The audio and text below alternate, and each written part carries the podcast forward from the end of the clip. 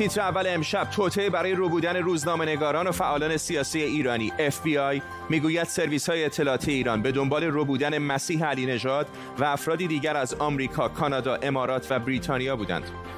فرصت دولت دوازدهم را از دستش گرفتند. امیدواریم دولت سیزدهم کار را تکمیل کند. گفته های حسن روحانی درباره مذاکرات احیای برجام. افتتاح سفارت امارات متحده عربی در تلاویو با حضور رئیس جمهوری اسرائیل. و پاسخ اسقر فرهادی به خبرنگار ایران اینترنشنال. کارگردان فیلم قهرمان از شرایط کار در ایران می‌گوید. به تیتر اول خوش آمدید.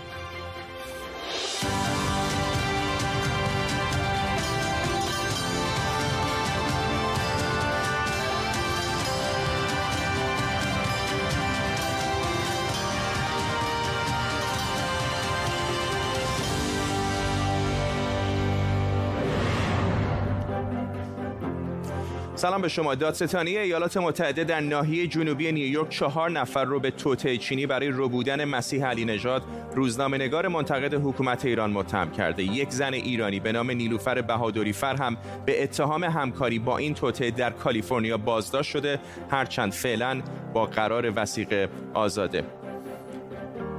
این یکی از عجیبترین موارد تلاش جمهوری اسلامی برای ربودن یا ترور منتقدانش در بیرون مرزهای ایرانه. FBI پلیس فدرال آمریکا مدعی ماموران اطلاعاتی ایران به دنبال ربودن افرادی دیگری هم در آمریکا، کانادا، بریتانیا و امارات متحده عربی بودند. وزارت خارجه ایران این ماجرا رو بیپایه و مضحک خونده. در طول برنامه با تیمی از زبده ترین کارشناسان و خبرنگاران این خبر و خبرهای دیگر رو دنبال می‌کنیم. پیش از همه اینجا در استودیو با من آرش آرامش کارشناس امنیت ملی و حقوقدان با ماست آقای آرش آرامش چه پرونده پیچیده و عجیبی باور نکردنیه نه نه خیلی هم باور کردنی نیست شما در نظر داشته باشید در حدود 8 سال پیش در کافه میلانوی واشنگتن دی سی جای بسیار معروفی است. می‌خواستن از طریق استخدام کارتل های مواد مخدر سفیر آن موقع عربستان سعودی رو ترور کنند خب اف بی آی خیلی سریع اون رو رصد کرد و جلوشو گرفت.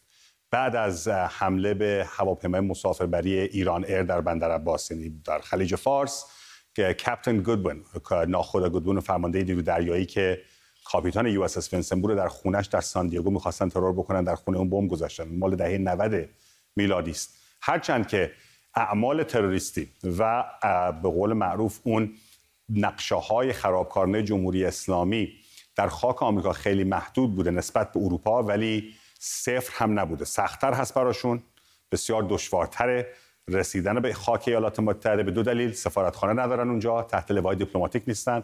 و دفترشون در نیویورک هم اونهایی که اونجا هستن یک محدوده شعاعی عبور و مرور دارن. شما اگر در دفتر دیپلماتیک جمهوری اسلامی در نیویورک کار می‌کنید سفیر که نیستید که. بله. فرستادی اونجا هستید به خاطر همین نمی‌تونید خیلی از مناطق سفر بکنید. ولی در بلژیک در آلمان در سوئد در دانمارک در فرانسه اونایی که تحت لوای بین‌المللی دیپلماتیک میان و پاسپورت دارن می‌تونن باهاشون اصل هم بیارن. جالبه ولی از خود امکانات سیستم آمریکایی استفاده کردن برای فریب دادن یک کارگاه خصوصی یک شرکت کارگاه خصوصی. این هم نکته جالبیه. نه نشون میده که دسترسی اطلاعاتی شما چقدر محدوده که مجبورید از یک کارگاه خصوصی استفاده کنید. این کار در اروپا نمی‌کنن. در اروپا آدم دارن در اروپا سلول های اطلاعاتی دارن در اروپا آپریتر دارن. عمال اطلاعاتی دارن و کسایی هستن که می‌تونن عملیات انجام بدن. در آمریکا این دسترسیشون بسیار محدودتره. به دلایل مختلف. ویزا آمریکا گرفتن سخت‌تره ایالات جمهوری اسلامی سفارت نداره. مجبور شدن برن کاراگاهی رو استخدام بکنن. در ترور قبلی می‌خواستن وزیر سفیر ایالات متحده معذرت می‌خوام عربستان رو در آمریکا ترور کنن. مجبور شده بودن که بیان با یک سری از دلالان مواد مخدر هم پیاله بشن. یعنی شما همه اینا رو نگاه می‌کنید ببینید که باز اون نفوذی که می‌خوان در اروپا داشته باشن و دارن تا حدی در داخل خاک آمریکا کمتره. مجبورن به اشخاص سالس برن. ولی باز این از خطر کم نمی‌کنه. بالاخره آمدن به یک همچین کارگاهی تحت لوای اینکه فلان کس بدهکار هست در امارات متحده اون رو استخدام کردن. از اون خواسته بودن که من در شکفایه داشتم می‌خورم در این دادخواست کیفری فدرال که گفته بودن در هر ساعت که شما کار می‌کنید حداقل پنج دقیقه ویدیو و حداقل ده تا عکس بگیر. حتی خواسته بودن که دوربین بگذارین در یک ماشینی به صورت زنده پخش بکنید عبور و مرور. نه فقط ایشون بلکه دوستان آشنان و افراد مختلفی که می آمدن خانه خانم مسیح علی نژاد.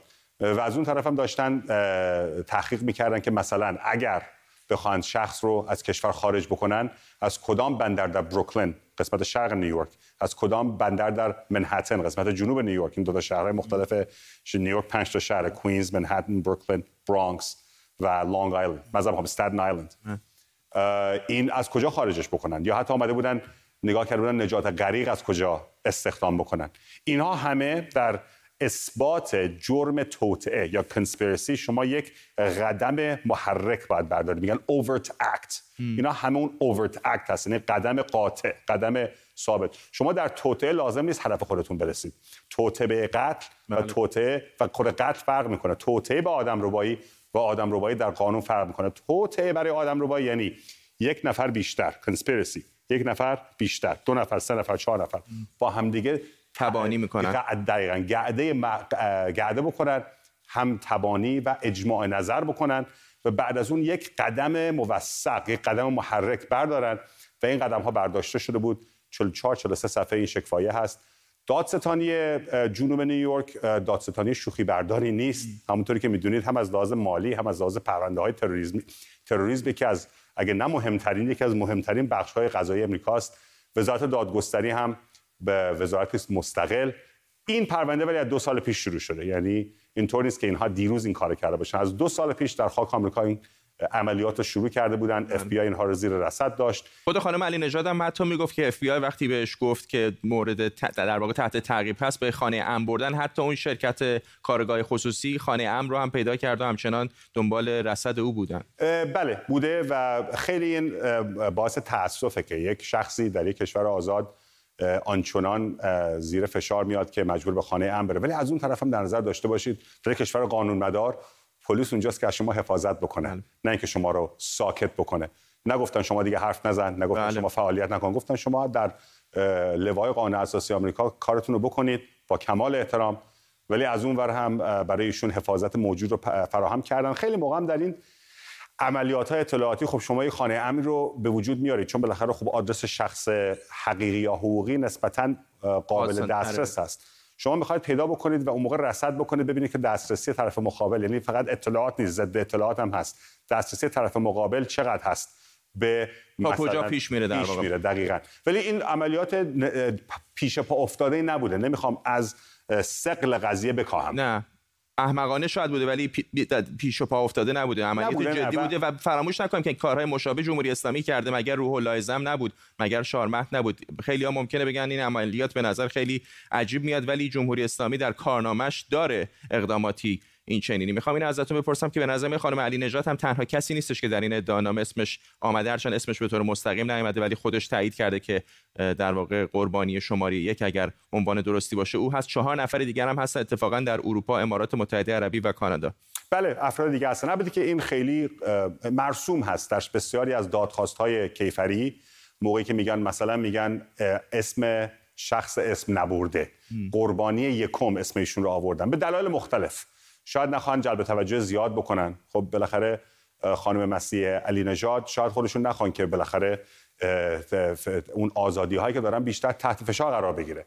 دولت فدرال هم نیامده اسم ایشون رو بیاره ولی خب ما الان می‌دونیم که ایشون خودشون هم تایید کردن که ایشون بودن.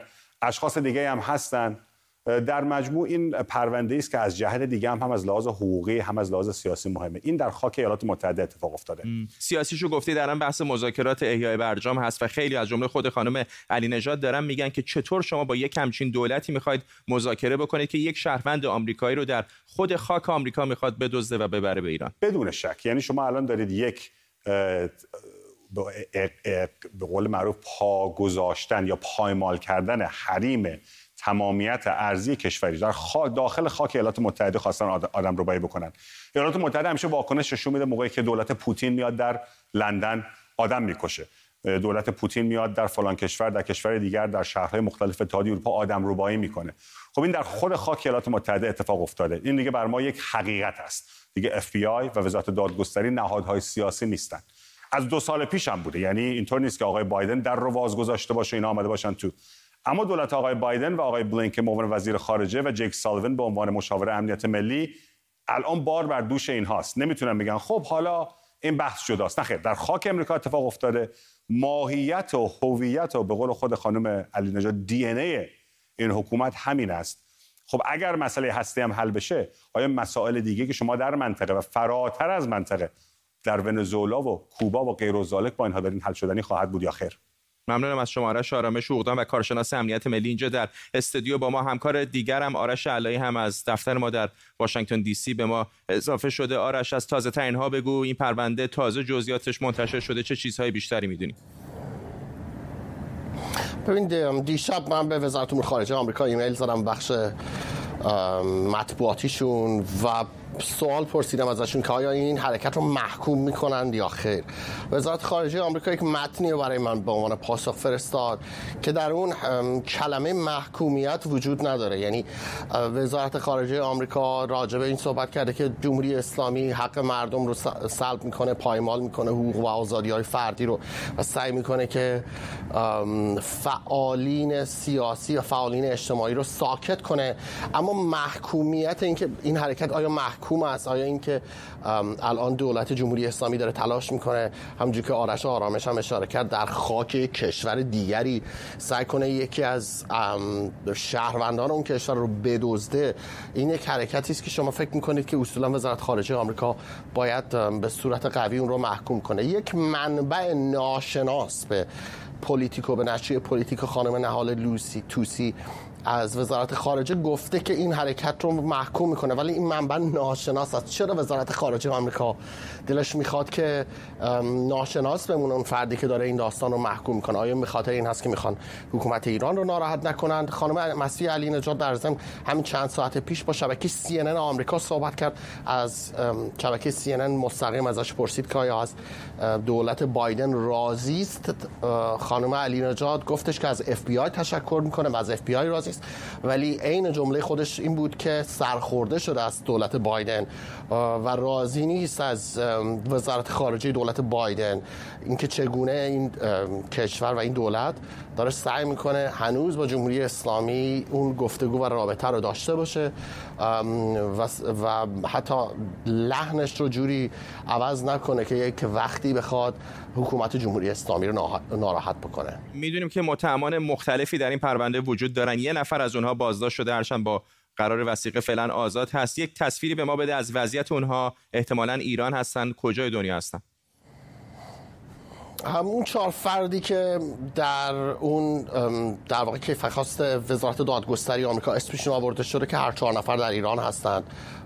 ولی یک خانومی در ایالت کالیفرنیا به نظر میاد که به همدستی با اون گروه متهم شده فعلا با قرار وسیقه آزاد هست. نمی‌دونیم آیا خبر داشته دقیقا داره با جمهوری اسلامی و مامورین جمهوری اسلامی کار می‌کنه یا بی خبر بوده؟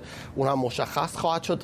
تنها اطلاعی که داریم این است که ایشون فعلا با قرار وسیقه بیرون هست و متهم شده به اینکه فعالیت های بانکی و پولشویی های بانکی رو برای این گروه انجام داده. ممنونم از سوارش علایی همکارم در دفتر ما در پایتخت آمریکا واشنگتن دی سی یکی از شهروندان ایرانی ساکن آمریکا که جمهوری اسلامی موفق به رو بودن او شد جمشید شارمهد بود که در سفری به امارات از اونجا به عمان و بعد به ایران منتقل شد. در بخشی از ادعانامه دادستانی ناحیه جنوب نیویورک به ماجرای روبوده شدن او هم اشاره شده. غزاله شارمهد فرزند جمشید شارمهد از کالیفرنیا با خانم شارمهد نزدیک یک سالی هستش که پدر شما روبوده شده در ایران هست.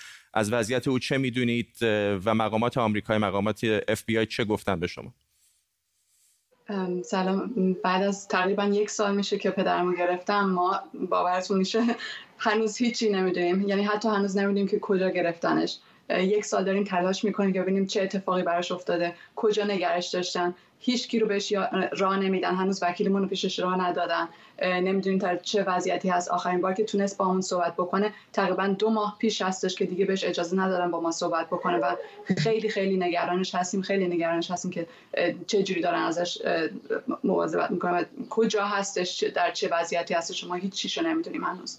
وزارت خارجه ایران این ماجرای تلاش برای رو بودن خانم علی نجات و چهار نفر دیگر رو مسک خونده. ولی اون چیزی که مسک نیست اتفاقی است که برای خانواده شما افتاده. این اتفاق واقعا برای شما افتاده و فقط هم داستان رو بودن پدر شما نبود. چند سال قبل در خود کالیفرنیا هم سعی کرده بودن به او صدمه بزنن بله این چیزی که خیلی وقت دارم می‌کنه یعنی تو این ده سال اخیر فقط یک بار نبوده که یکی رو فرستادن یه مامور فرستادن به آمریکا. دم خونه ما یکی رو چیز کردش که بیاد پدر منو بکشه. و جوری هم نبودش که بیاد مثلا یه بمب بذاره و بگه ما ترورش کردیم. قرار بودش با ماشین بیان زیرش بکنن مثل تصادف بمونه.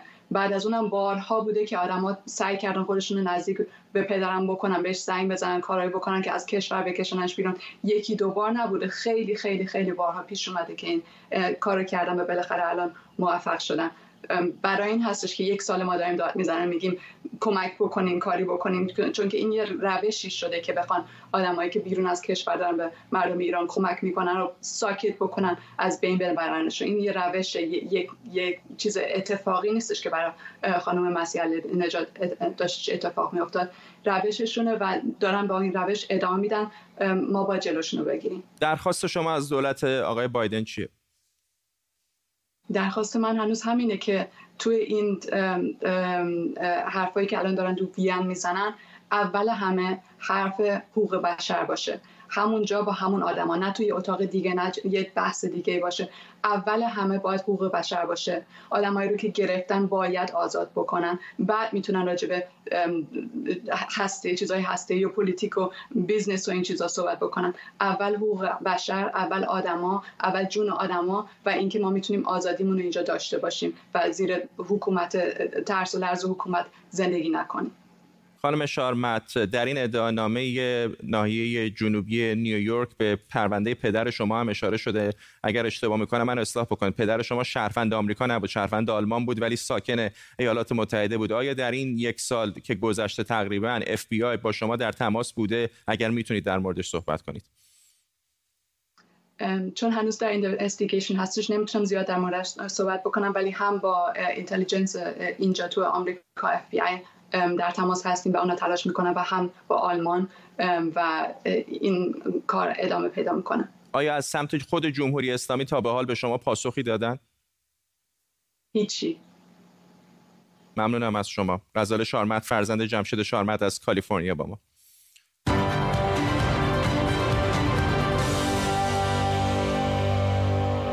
نگاهی دوباره به مهمترین خبرهای تیتر اول امشب.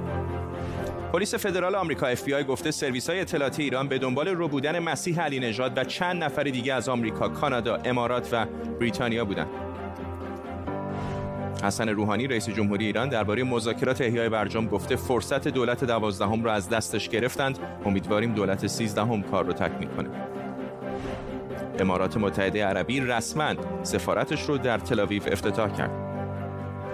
و تا دقایق دیگر پاسخ اسخر فرهادی کارگردان مشهور ایرانی به خبرنگار ایران اینترنشنال در فستیوال فیلم کن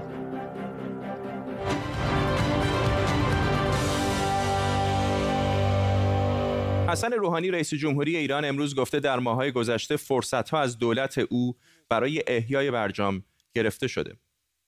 مرزاد بورجردی رئیس دانشکده امور بین الملل مؤسسه ویرجینیا تک از لس آنجلس با ماست آقای بورجردی به نظر شما فرصت از دولت آقای روحانی گرفته شده یا اصلا از اول هم برنامه بر این بود که اگر توافقی هم صورت می‌گیره موکول بشه به دولت جدید؟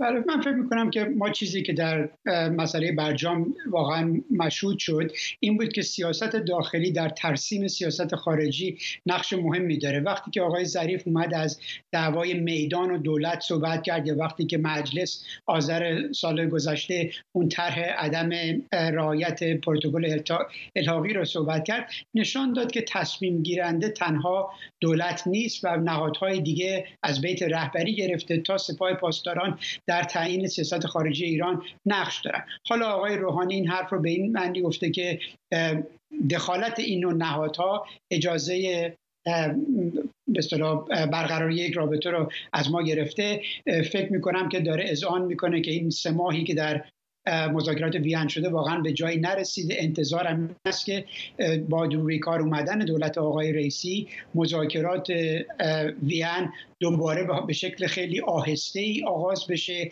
و احتمالا با اتخاذ مواضع سختری که از طرف ایران ممکنه صورت بگیره نمیشه این چشمانداز رو داشت که خیلی راحت در عرض چند ماه آینده در رابطه با برجام به یک توافقی برسن و متاسفانه این به منزله این هست که طبعات اقتصادی این مسئله که دودش واقعا در چشم مردم میره کماکان ادامه خواهد داشت. آقای بروجردی اجازه بدید بخشی از اظهارات رئیس جمهوری ایران رو بشنویم و بعد دوباره با شما ادامه میدیم. امروز یک سفره آماده ای هست.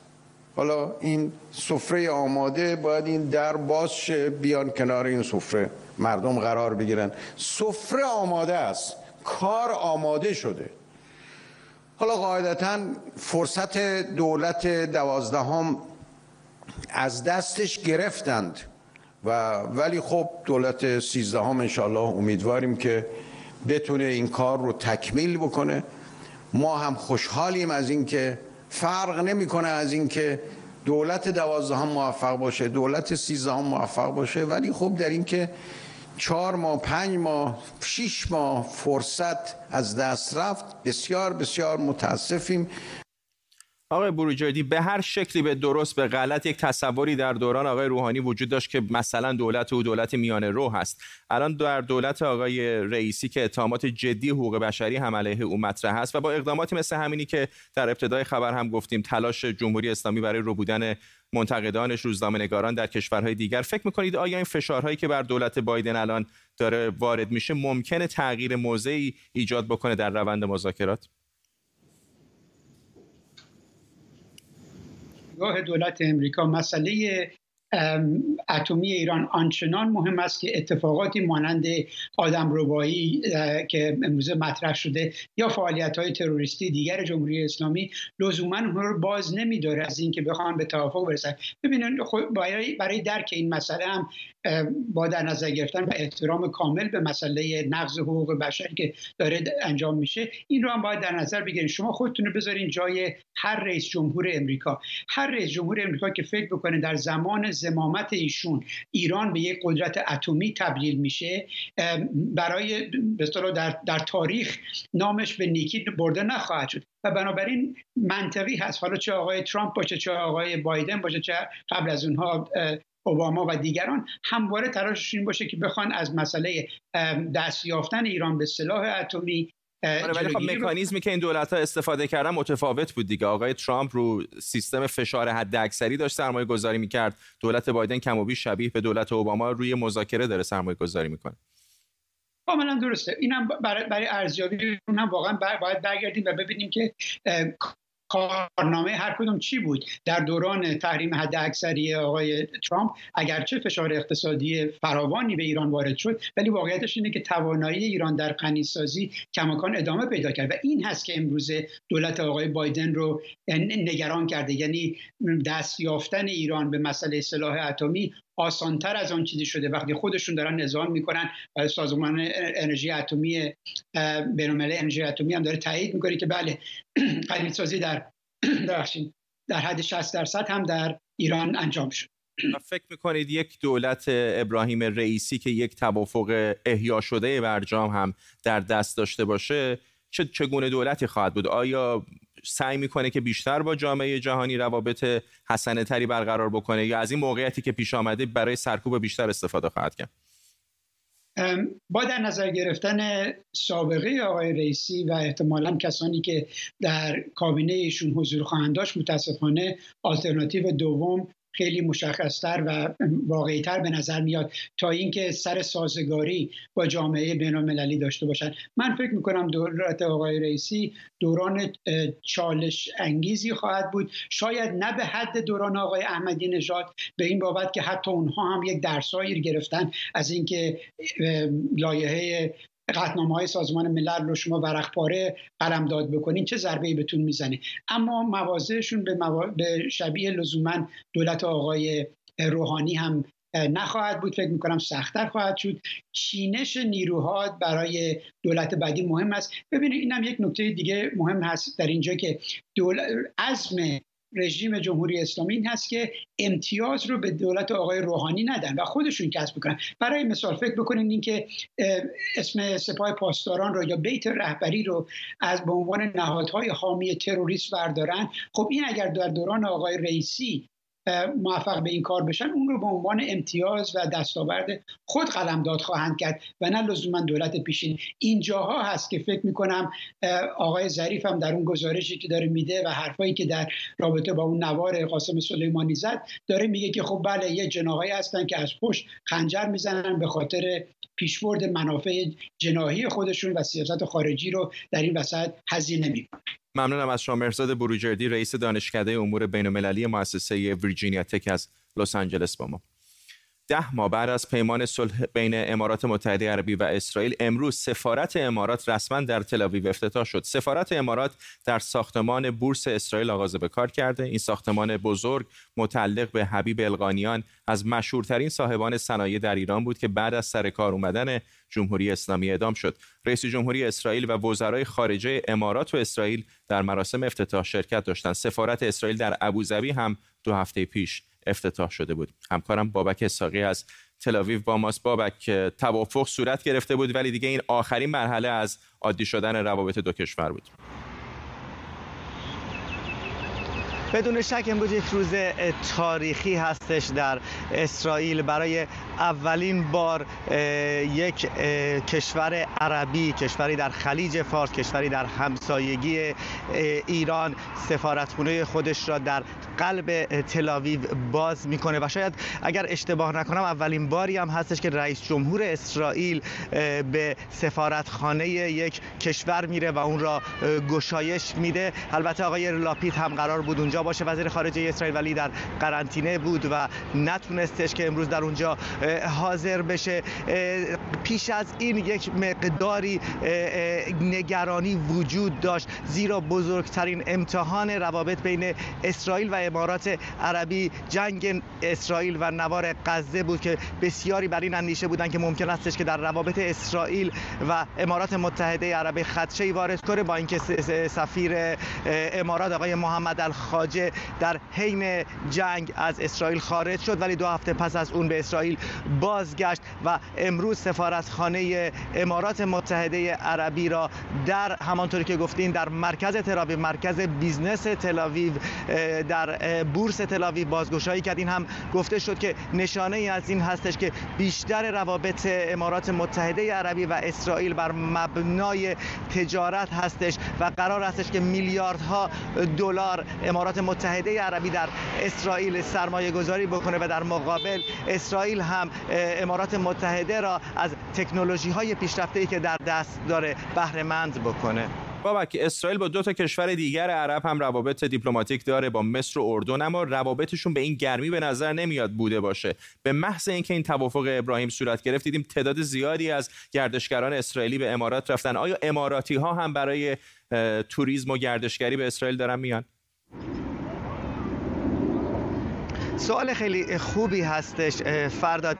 هنوز ما در تلاویو اماراتی ها را به زیاد نمی بینیم توریست ها شاید به خاطر مسئله کرونا هم بوده ولی به نظر میاد که پس از مسئله کرونا توریست های اماراتی هم وارد اسرائیل بشن. در حال حاضر بیشتر اونهایی که وارد اسرائیل میشن تجاری هستن که برای business اومدن. اما در مقابل 250 هزار اسرائیلی در دوران کرونا از ابوظبی و دبی دید دیدار کردن. این نشونه اون هستش که همانطوری که گفتی برخلاف روابطی که اسرائیل با اردن و مصر داره که با اینکه صلح بین اونها برقرار هست و سفارتخانه ها هم در دو کشور بنا شده اما صلحی بسیار سرد هستش. توریست ها از دو کشور دیدار نمی کنند باید گفتش که مسئله اردن مسئله فلسطینیان هم هستش.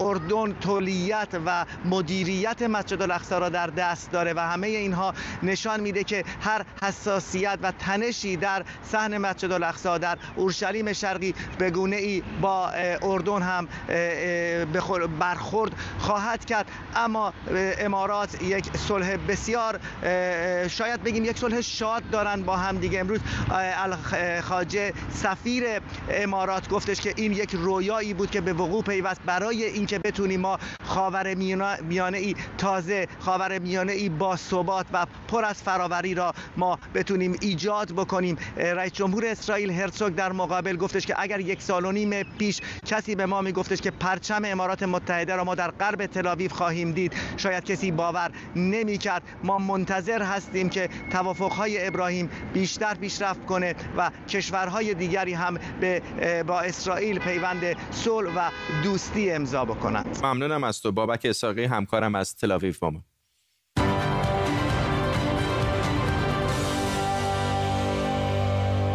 بر اساس آمار وزارت تعاون کار و رفاه اجتماعی در ایران قیمت بعضی از کالاهای خوراکی اساسی مثل برنج، لبنیات، تخم مرغ و روغن مایع در یک سال گذشته از اون چه که حد بحرانی خونده میشه فراتر رفته. بر اساس این آمار سیب زمینی هم در ماه گذشته به فهرست بحرانی افزایش قیمت اقلام خوراکی اضافه شده. احمد علوی اقتصاددان از استکهلم سوئد با ماساق علوی. یک دوره ای بود بالاخره جمهوری اسلامی به کمک سوبسید و اینا بالاخره اقلام حداقلی رو به دست مصرف کننده نهایی در ایران میرسوند. بعدها یک دوره هایی پیش آمد که سعی کردن یه مقدار اقتصاد رو باز بکنن ولی نه از اون منافع اقتصاد باز ایرانی ها بهره بردن و نه از اون اقلام سوبسیدی. بله همینجوره. متاسفانه نظام اقتصادی ایران معایب هم نظام دولتی رو هم نظام به اصطلاح بازار رو داره. از اونجایی که به حال اقتصاد ایران بخصوص بخش دولتیش متمرکزه و همچنین کسر بودجه بسیار کلانی داره دولت مجبور میشه که به هر حال با استقراض از بانک مرکزی نقدینگی رو روانه بازار کنه. و به قول برخی از اقتصاددانان این بدترین نوع مالیات گرفتنه.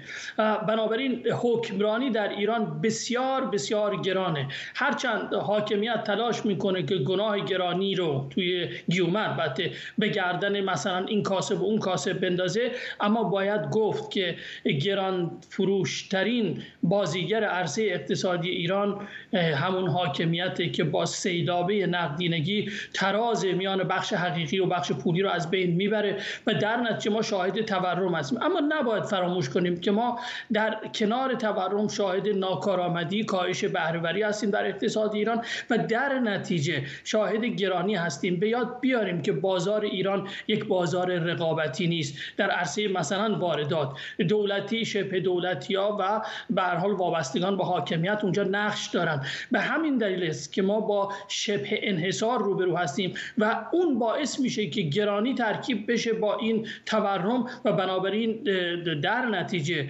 خانوار و حتی مؤسسات شرکت ها باید هزینه رو تحمل کنن حالا یا به شکل کاهش فرزند قدرت خرید افزایش فقر و همچنین شرکت ها به شکل فرزند بحران نقدینگی و اینکه به هر حال مجبور میشن تعدیل نیرو بکنن و اخراج بکنن نیروی کار بنابراین ما ترکیب به اصطلاح بیکاری و تورم رو می‌بینیم که الان در یکی از بالاترین نقطه به اصطلاح شاخص فلاکت هست. این ترکیب تورم و به اصطلاح بیکاری. آقای علوی از همون موقع که زمزمه های احتمال احیای برجام مطرح شد اون رشد قیمت دلار کمتر هر ماه شاهدش بودیم کم و بیش متوقف شد. هلوش 24 هزار تومن 25 هزار تومن همچنان دلار باقی مونده. خب خیلی طبیعتا چشم دولت ایران به احتمال احیای برجام هست. فکر می‌کنید اگر این توافق حاصل بشه چقدر ممکنه بتونن این گرانی های افسار گسیخته رو کنترل بکنن؟ خب اگر بنا به اصطلاح توافق بسیاری از اقتصاددان ها این تورم مایه و پایه اون این ناترازی عدم تعادل میان بخش حقیقی و بخش به اصطلاح پولی باشه به علت کسری بودجه در کوتاه مدت میان مدت و حتی بلند مدت انتظار نمیره که بودجه به تراز برسه. چرا؟ برای اینکه این بودجه بودجه رانتیه امتیاز باید داده بشه به وابستگان به حاکمیت به نهادهای سیاسی اقتصادی. بنابراین فکر این که ما در بلند مدت پنج ساله فرزن شاهد تراز بودجه باشیم رو باید از سر به اصطلاح باید فراموش کرد. بنابراین تا وقتی این عدم تراز اعتراض وجود داره تر... به اصطلاح تورم هم وجود داره. حالا گیرم برجام فرزن مشکلش حل بشه. با توجه به رانتا و فسادی که باعث میشه این منابع از بین بره و به تولید بر نگرده انتظار نمیره که حتی با پیوستن به برجام یا احیای اون مشکلات حل بشه. کما اینکه ما در دوره حتی قبل از تحریم ها یعنی قبل از دولت نهم و دهم ما شاهد به هر حال تورم شدید بودیم بخصوص در عرصه مسکن. و باز به قول خود کارشناسان حاکمیت در مرکز پژوهش های مجلس تورم در ایران نهادین است در حد 20 درصد. و این یکی از بالاترینه یعنی حتی تورم از این چیزی که هست به نصف اون کاهش پیدا بکنه یک تورم بالا نزدیک 20 درصده که یکی از بالاترین تورم ها در دنیاست و بنابراین این هزینه است که ناکارآمدی حاکمیت و حکمرانی گران تحمیل می‌کنه به اقتصاد ایران و در نتیجه به بازیگران از جمله خانوار و مؤسسات فکر می‌کنید چه بخشی از این ناکارآمدی ها مربوط به مسائل همین سیاسی هست و نقشی که ایران در جامعه جهانی بازی می‌کنه و در واقع تنشی که با ایالات متحده و دیگر کشورها داره و چه بخشی از اون مربوط به مدیریت ناقص اقتصادی است که ممکن حتی در یک کشور نرمال هم کم و بیش پیش بیاد؟ خب به دقت ریاضی نمی‌توان این رو تعیین کرد. اون چیزی که هست حالا بر اساس اصطلاح زبانی که در اقتصاد به کار میره نوعی تخمین است. به نظر میاد متغیرهای گوناگونی در کنار هم موثره. یکی مسئله تحریم هاست اما اون کفایت نمی‌کنه. کافی نیست برای توضیح این ماجرا. بعد مسئله بهرهوری پایینه که خود حاکمیت برش توافق داره و اون حکمرانی گران است. یعنی تصور بکنه یک خدمت دو دولتی که در ایران به اصطلاح عرضه میشه قیمت تمام شدهش بسیار بالاتر از کشورهای منطقه است. بجز این مسئله مسئله تنش تنش داخلی و بین المللی که این تنش که به صورت ریسک بالاست باز به قول مؤسسات مدیریت ریسک و به اصطلاح اعتباری. چون من تلاش می‌کنم که خیلی واقع گرایانه صحبت کنم و منتصب کنم اطلاعات رو به نهادها. بر اساس اون چون ریسک بالاست بنابراین طبیعی است که گران تمام میشه کالاها برای اینکه ریسک به معنی هزینه است. بنابراین متغیرهای مختلفی این تورم رو توضیح میده که به نظر نمیاد که با توان مدیریتی این حاکمیت حتی با جابجایی دولت بشه کاری برای اون کرد. ممنونم از شما احمد علوی اقتصاددان از استکهلم پایتخت سوئد بام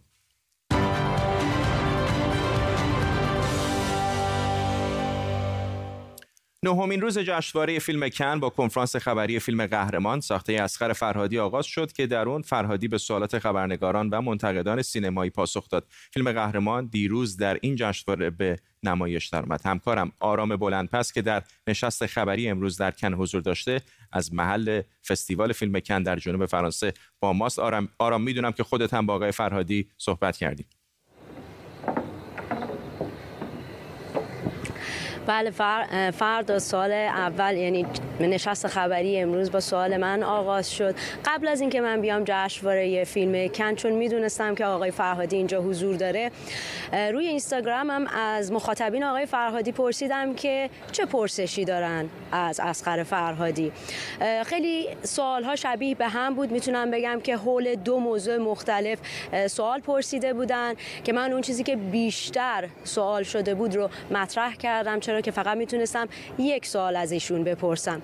حالا اگه دوست دارید بریم با هم ببینیم این پرسش و پاسخ رو. قسمتی شروع یه بخشی از مخاطبین فارسی زبان شما همیشه این انتقاد رو داشتن که فیلم های شما به مسائل روز و حال مردم امروز ایران که حال خوبی نیست نمی‌پردازه. دو تا شکل کار وجود داره. یه موقع است که شما در واقع مستقیم یه سیستمی رو دارین نقد می‌کنید و مقابل سیستمی.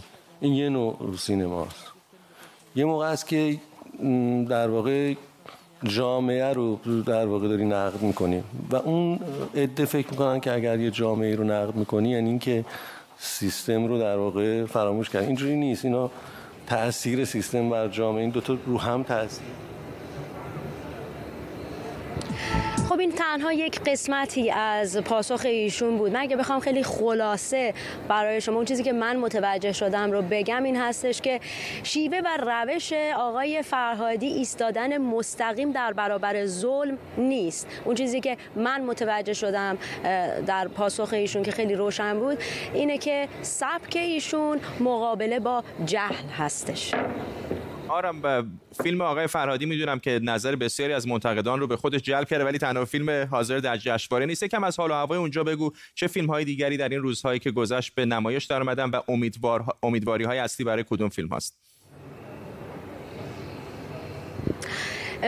من اول برگردم به اکران فیلم آقای فرهادی که روز گذشته بود چون خودم داخل سینما بودم و سالن پر بود از تماشاشی و وقتی که فیلم تموم شد می‌تونم بگم که تماشاگران بدون اغراق هفت دقیقه براش دست دادن و وقتی که از سالن اومدن بیرون خب ایرانی ها اون کسایی که دستی در فیلم دارن و فیلمساز هستن معتقد بودن که نخل می‌بره. اما اگر بریم سراغ منتقدین سینمایی و مجله های مختلفی که در طول این مدت فیلم های مختلف رو دیدن و نقد نوشتن و ارزشیابی کردن. می‌تونم بگم که فیلم انت ساخته کارگردان فرانسوی لئوس کاراکس و همینطور فیلم ژاپنی Drive My Car ساخته ساخته ریوسوکه هاماگوچی. به همراه فیلم اصغر فرهادی سه تا نخل گرفتن. تنها تفاوت فیلم فرهادی با دو تا فیلم دیگه انت و Drive My Car اینه که اونها 21 ستاره دارن و فیلم اصغر فرهادی تنها ده ستاره داره. اما نکته دیگه ای که هستش اینه که فیلم Annette تا این لحظه یک نقد منفی گرفته. اما فیلم Drive My Car و فیلم فرهادی این نقدهای منفی رو ندارن. فیلم های دیگه هم در جشنواره هستن که خب در بخش های مختلف می‌بینیم که سر زیادی کردن ولی خب ما امیدواریم که اصغر فرهادی کارگردانی که دوتا اسکار برده خرس طلایی خرس نقره برده بتونه امسال نخل طلا رو به ایران ببره. ممنونم از تو آرام بلندپس. همکارم از محل فستیوال فیلم کن در جنوب فرانسه. ما هم آرام آرام می‌رسیم به پایان تیتر اول امشب. اگر دیدید که امشب به زیر ذره نداشتیم و مشکلات گرافیکی داشتیم ببخشید ما رو یک مشکل فنی بود در دیوار کنار دست من. به این ترتیب می‌رسیم به پایان تیتر اول. این برنامه رو کمی دیرتر می‌تونید در یوتیوب ایران اینترنشنال هم ببینید. حتما در جریان هستید. به زیرنویس فارسی و چند زبان دیگر هم هست. به خصوص برای ناشنوایان فرصتی است تا بتونن این برنامه رو به صورت زیرنویس هم ببینند برنامه بعدی ما شنبه خواهد بود. تا اون هنگام بدرود. Thank you.